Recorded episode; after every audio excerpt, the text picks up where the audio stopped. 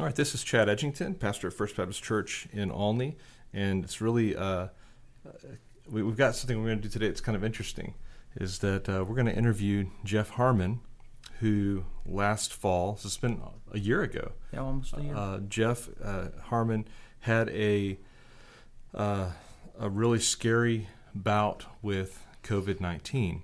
And so I'm going to allow uh, Jeff to really introduce himself, but Jeff and Denise are here and Jeff, tell us uh, kind of how you uh, how this came about. So, how, why did you really decide you wanted to share this story? Basically, when I was in the hospital, I was the first part of the when I was out of the ICU. The dark devil's dark forces were really attacking me, where I didn't sleep for almost five days. Um, so it was it was just relentless. Every time I'd close my eyes, I was being attacked. Hmm. And with your help, with Pastor Eric's help, I was able to get through all this, you know, and, and defeat and defeat the dark forces that were attacking me. Hmm. Yeah, I remember. I remember it was October, early October. I don't remember which day it was exactly that you called me, and I was actually at the Olney March for Jesus. Oh. And so I was at the March for Jesus, and um, you you called me on the phone or and, and you, you said, I can't breathe. I'm going downhill fast. Will you pray for me? And uh, man, it was it was a really scary thing because at that time, you know, the COVID, the pandemic had been going on for quite a while, several months, but it really hadn't come to Olney. And so as we, um, as as people we started to know started to get it, it became, you know, uh, it started hitting home.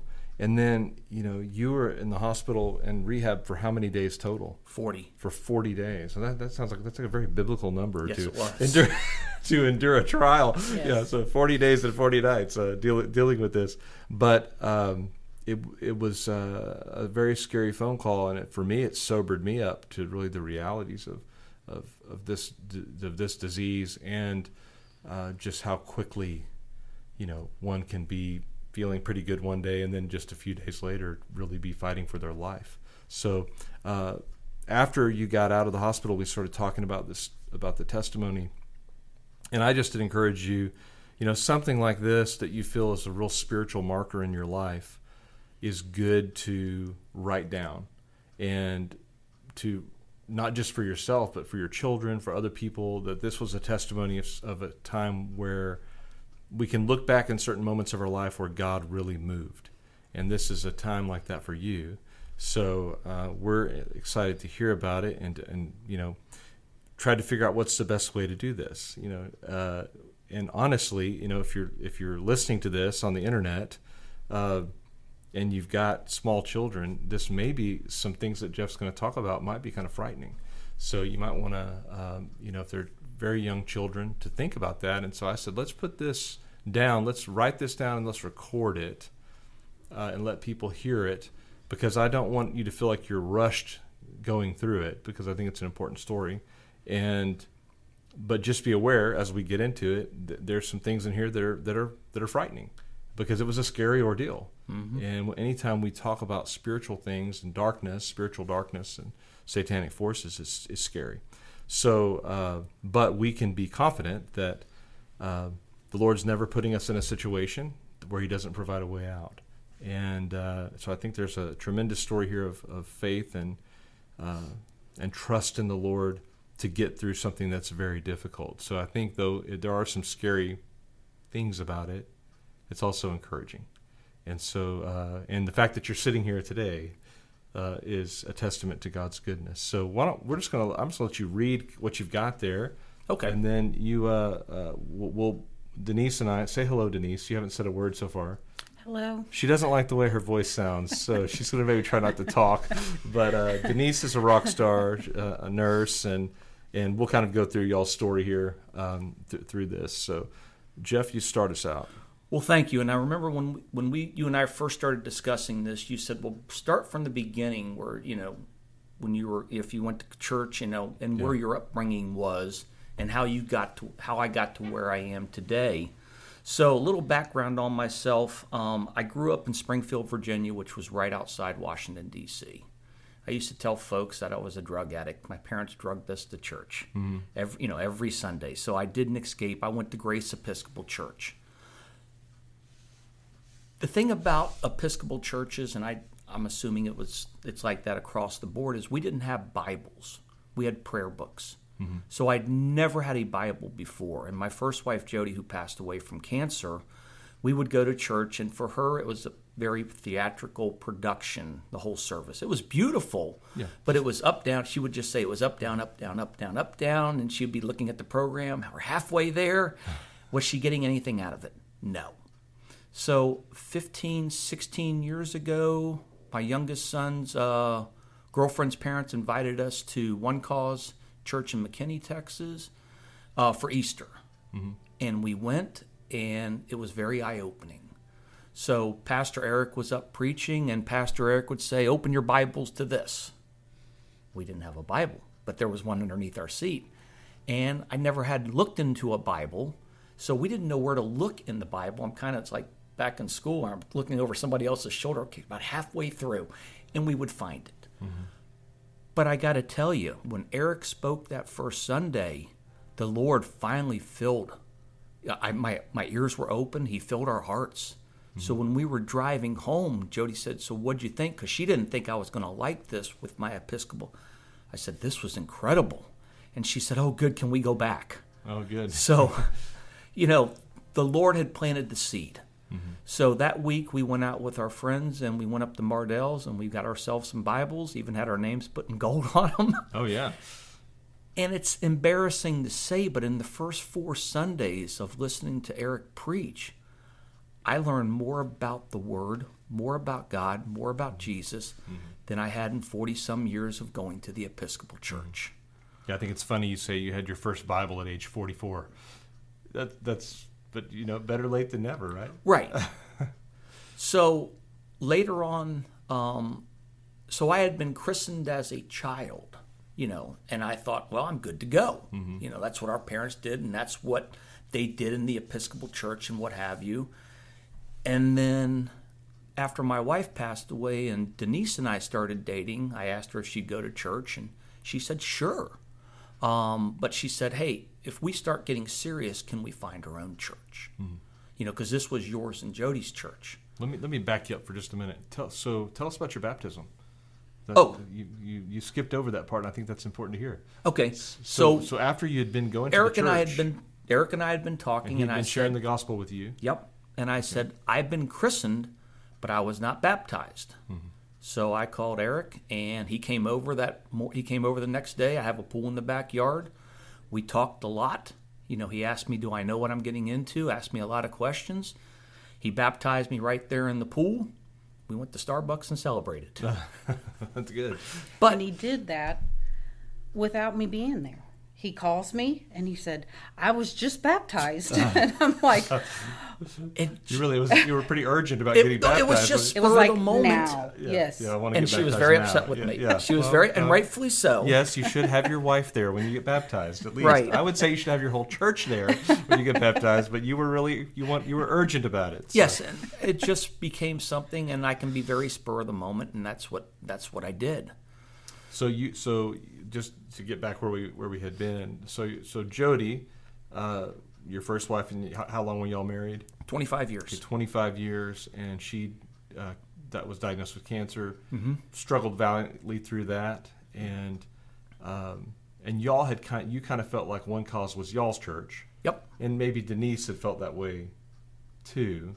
To say, I'll go with you to this church, but eventually, could we find one where you know it, it feels like it's our thing, and maybe not from the first marriage, or you know, I know there's sort of some things that are difficult like that mm-hmm. emotionally. Mm-hmm. But so, what happened when y'all visited? She fell in love with Eric.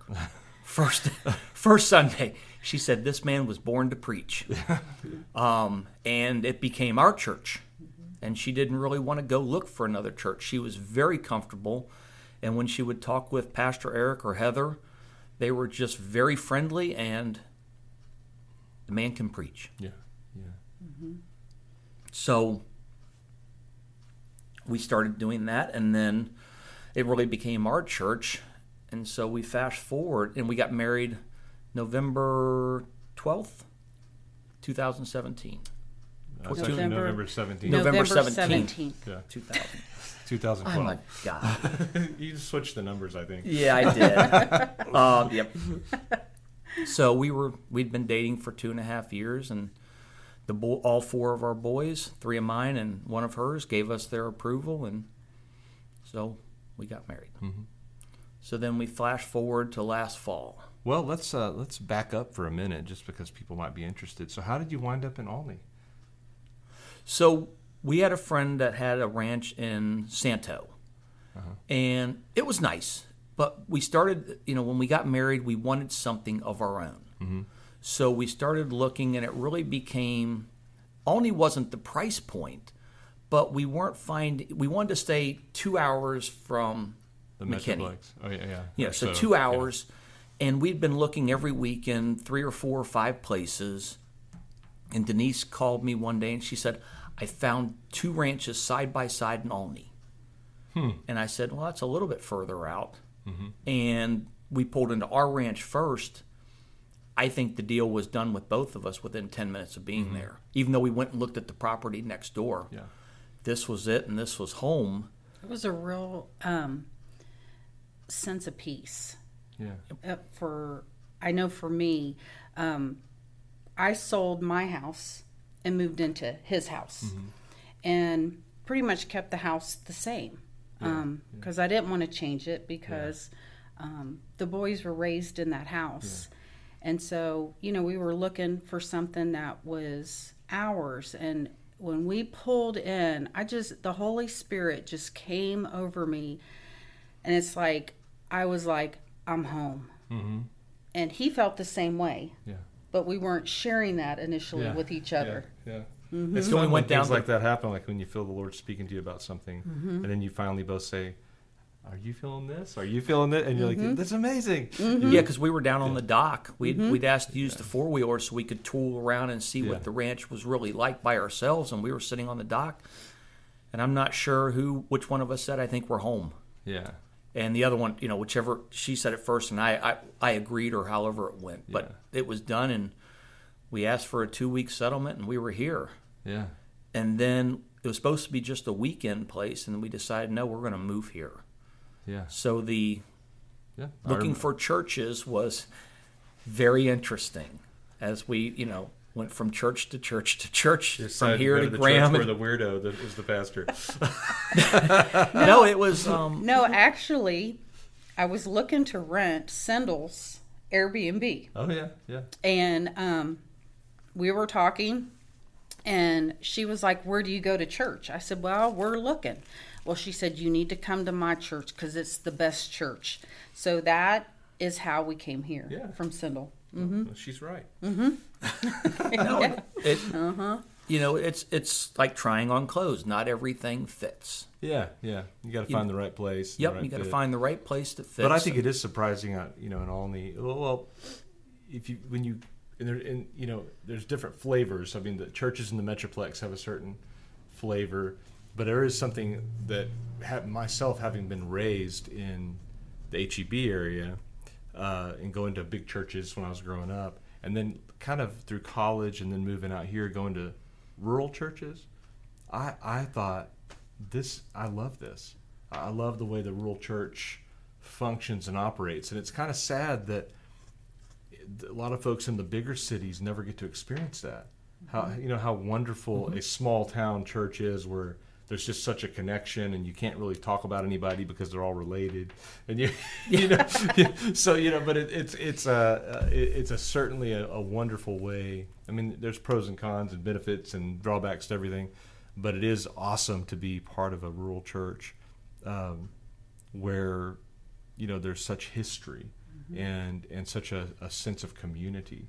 You know the church ties a lot of things together. Mm-hmm. The church schools and hospitals. You got mm-hmm. those Yep. things and it ties everything together. So well, well we're glad you're here. And what when did y'all move out here? What year was that? Well we bought the place i think in 13 and we moved out here full time The house is three years old, so four years for me because I was out here the whole time Yeah. the house was being. Cause Yeah. we'd sold our house in March of whatever it was four years ago, and then we moved out full time. Okay, yeah. So it's been about a seven, eight year thing, Mm-hmm. really. So yeah, that's that's wonderful. So so you've been out here working and everything. Everything's going great, and then we hear word in like February or March that like the whole country is going to shut down. And what did you? What was your thought of COVID at the time? So my last business trip, because I, I traveled a lot, was March 5th. Mm-hmm. And we shut down as a company for traveling unless we got VP approval. Yeah. So I didn't travel until this past June. That's the first time I got on an Yeah. airplane. Yeah. So it was very interesting the dynamics of learning to work remotely and talk with customers and things. But I don't know if I took it as seriously as I should have. You know, we're we're hearing this pandemic. We're hearing this. We started wearing masks. But none of nobody was sick. Like none of us out here had it. Nobody was well. People that got sick Yeah. had flu-like symptoms. Yeah. So my buddy and I had just come back from a hunt down in um, Rock Springs, down in South Texas.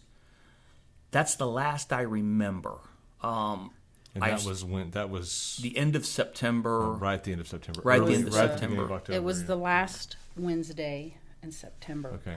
Um, my previous job in the city, I did recovery room and day surgery, and they shut down surgeries. And so in March, I was having to go work in the ICU and the ER and be like a tech on the floor. So I was seeing it. You were seeing it. It was real to I you. was seeing it Yeah. Mm-hmm. first, firsthand. Um, you know how bad it was, and um, he'd come back from his trip. It was Wednesday, and he was coughing.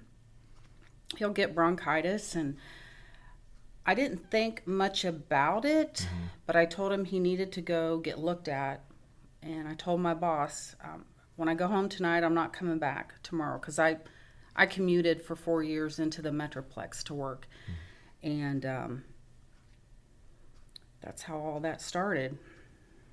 So, So- you can't. You were coughing, feeling after the trip, Yep. started kind of feeling bad. And then my buddy was leaving the following day, and Denise wanted to take me into Allen to her hospital that night, and I was like, "No, I'll be fine till morning." Well, by morning, I wa- I was beyond fine, and so mm-hmm. we went to regional in Well- Wichita Falls. What happened? They'd done a send out on him. So Thursday, I took him to Graham at like eight in the morning, and his friend was still there. They called us like at five to say he was positive, and I think it was like nine o'clock at night. I was like, I think we need to go to the city, mm-hmm. just in case. But it's amazing how through this whole time that the Holy Spirit was just ever present, mm. talking to me, leading me, and telling me what to do for him. Mm. Um, but yeah, I got him in the car and he needed oxygen. he, I looked at him and I was like, he needs oxygen. So and do you remember this stuff? No, Yeah, I have no yeah, yeah, recollection, yeah. zero recollection yeah. of a lot. But Yeah. I'll tell you, he has he takes care of everything, and Mm-hmm. he's always on top of everything. So he came out probably very hypoxic, not knowing what he's doing, and he hands me this thumb drive, and he's like, "Everything's on here. Mm, mm, in case Have that have. Alec help you. yeah. Everything's on here." Mm. And um, he was still taking care of stuff when he couldn't breathe. So you. So eventually you wind up at United Regional, Right, and and were there for how many days? day and a half or two days. And then you said, "This is we know how to." I remember you called me on the phone and you said, "We at the hospital where I'm working, we can treat this, Yes. and I need to get him there." But it was hard to get from Wichita to Presbyterian, wasn't Well, it? Well, it was. Um, you know, when you've worked at a place and you've known some some of the physicians for 30 years, you're used to really good communication, and it just, um, my spirit, the Holy Spirit, was like, he needs to go to the city. I just knew it because he went from okay to not okay Oh, was- in about was- in about It was scary. an hours. Yeah. And um, so yes, it was uh, very hard to get a ride for And you couldn't get a helicopter. Well, I didn't want to pay for a helicopter Yeah. um because we had to pay for his transportation Mm-hmm. because they felt like he didn't need to go Right. and that he was then that he was too sick to go and the first ambulance that showed up did not have a ventilator on it and i had uh, three people in allen that stayed up 24 hours finding a ride for him and when the first ambulance showed up like that, I actually went outside and laid down in the grass. And I was like, I trust you, Lord. That wasn't his ride. That wasn't his ride. And I just had to hang on to that. And so, Which is good because the ambulance you wound up getting Had the had a ventilator. ventilator and they put you on it on the side of the road. Yeah, they pulled over in Gainesville, Texas, and put me on the ventilator. And again, I rem- that's the one thing I remember. I, I remember them saying we're going to pull over in Gainesville. I don't know why, hmm. but I, I do remember that part. I don't remember being in regional. I don't remember going to regional. And then I remember waking up six, almost seven days later. And this is where the story really gets, um, you know, where where you just kind of started experiencing some things you'd never experienced Right. before. Uh, so tell us about that. You ca so you came out of the coma and you were out of it, but And Denise's, so I wake up and I'm really out of it, but she's there, her face, she's probably a foot away. She's got the whole hospital garb on, the shield and everything else. And she said, The Lord says it's not your time. were you going to say something before that? um, in bet- on those um, days, Yeah, the 10 six days, yeah. or, t- you know, whatever it was. there, there it's it's like there were prayers that were answered instantly over him. And when people were asked to pray for him i could I could I could feel it Yeah, I've heard people say they can feel prayers. I could, and I've like- always, I've never, I don't know if I've ever felt a prayer. i could i could f- i could feel it yeah, and You- it was like God was comforting you in the moment with the answer, yes to answer the prayers. and Something you told me about my kidney or liver failures his, were his, failing. his liver was not behaving and the doctor said we're going to have to stop these certain medications and i was like guess he doesn't need them then Mm-hmm. and then i would pray i would ask people pray for his kidneys Mm-hmm. they drew his blood like at four o'clock and his kidneys were normal Yeah. i mean it was it was stuff Yeah. like that and we had a lot of muslim doctors that you know were seeing these um, answers to Yeah. to prayers Wow. and the devil liked to put in my mind like he might die what are you going to do if he dies? And i would just get up over his bed and i'd be like no.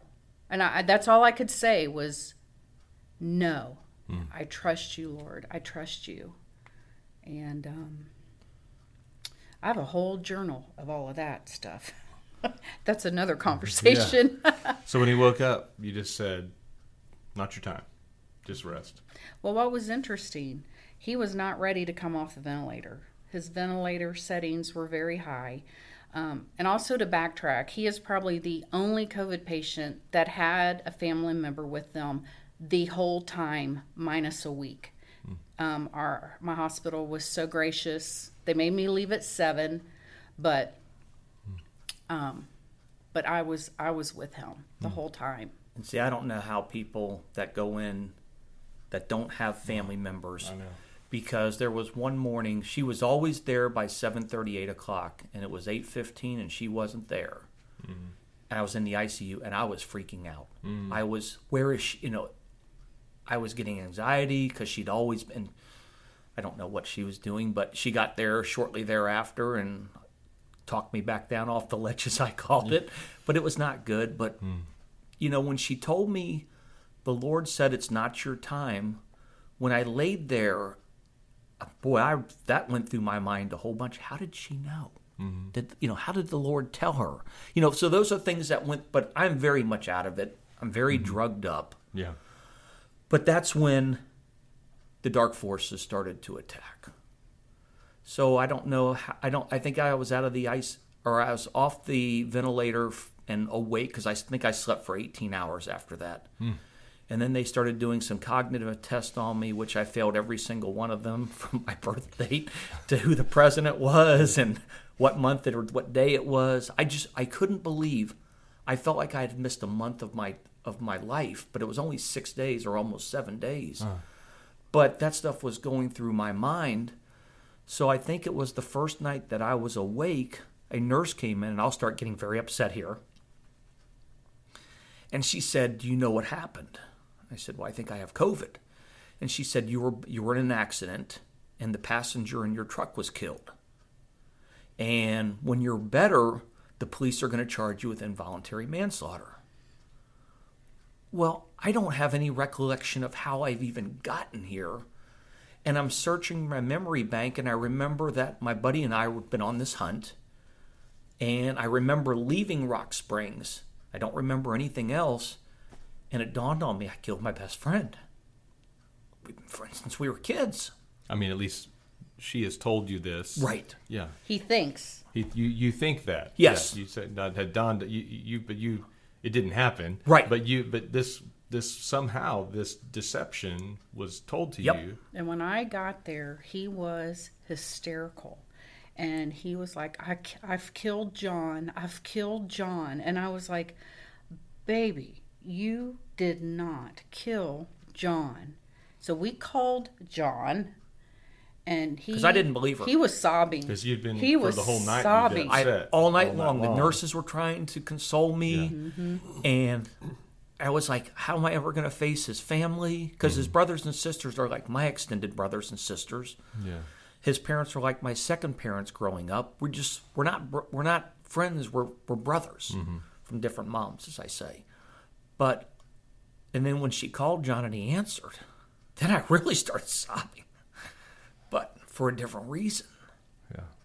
So that was the first that was the first attack on me because I have no idea who this nurse was um, or who she was. I assumed it was a nurse. Yeah. You know, when you're dressed up in all that garb, because nobody came in undressed. They had face shields and face masks and gowns and plastic covers and And it could have been a thing where I mean, who knows? I mean, it could be you didn't understand what she was saying, and Mm-hmm. your mind hears this. uh, You you get you're being told it's, an attack, a lie's being told to you. How Right. do we want to? I mean, there's a lot of things about this kind of stuff I don't understand. But what happened was a lie got lodged in your brain, and it Yep. disturbed you until you heard the truth. And there's a real spiritual aspect to that is mm-hmm. that Satan's all his attack is always lie to us. Mm-hmm. Right. and then through the lies he that's how he seeks to destroy us. And so what we're always trying to do in our christian life is take whatever lie. Mm-hmm. So what happened in the hospital was once denise came and replaced the lie with the truth it was better. Yes. you know and that's that's that's spiritually how we're healed is that we the lie that we believe is replaced with the truth. So it's kind of a illustration just even that that little story And what I've come to find out, or came to find out through this entire thing, is the devil and his demons would attack me at my weakest points. Hmm.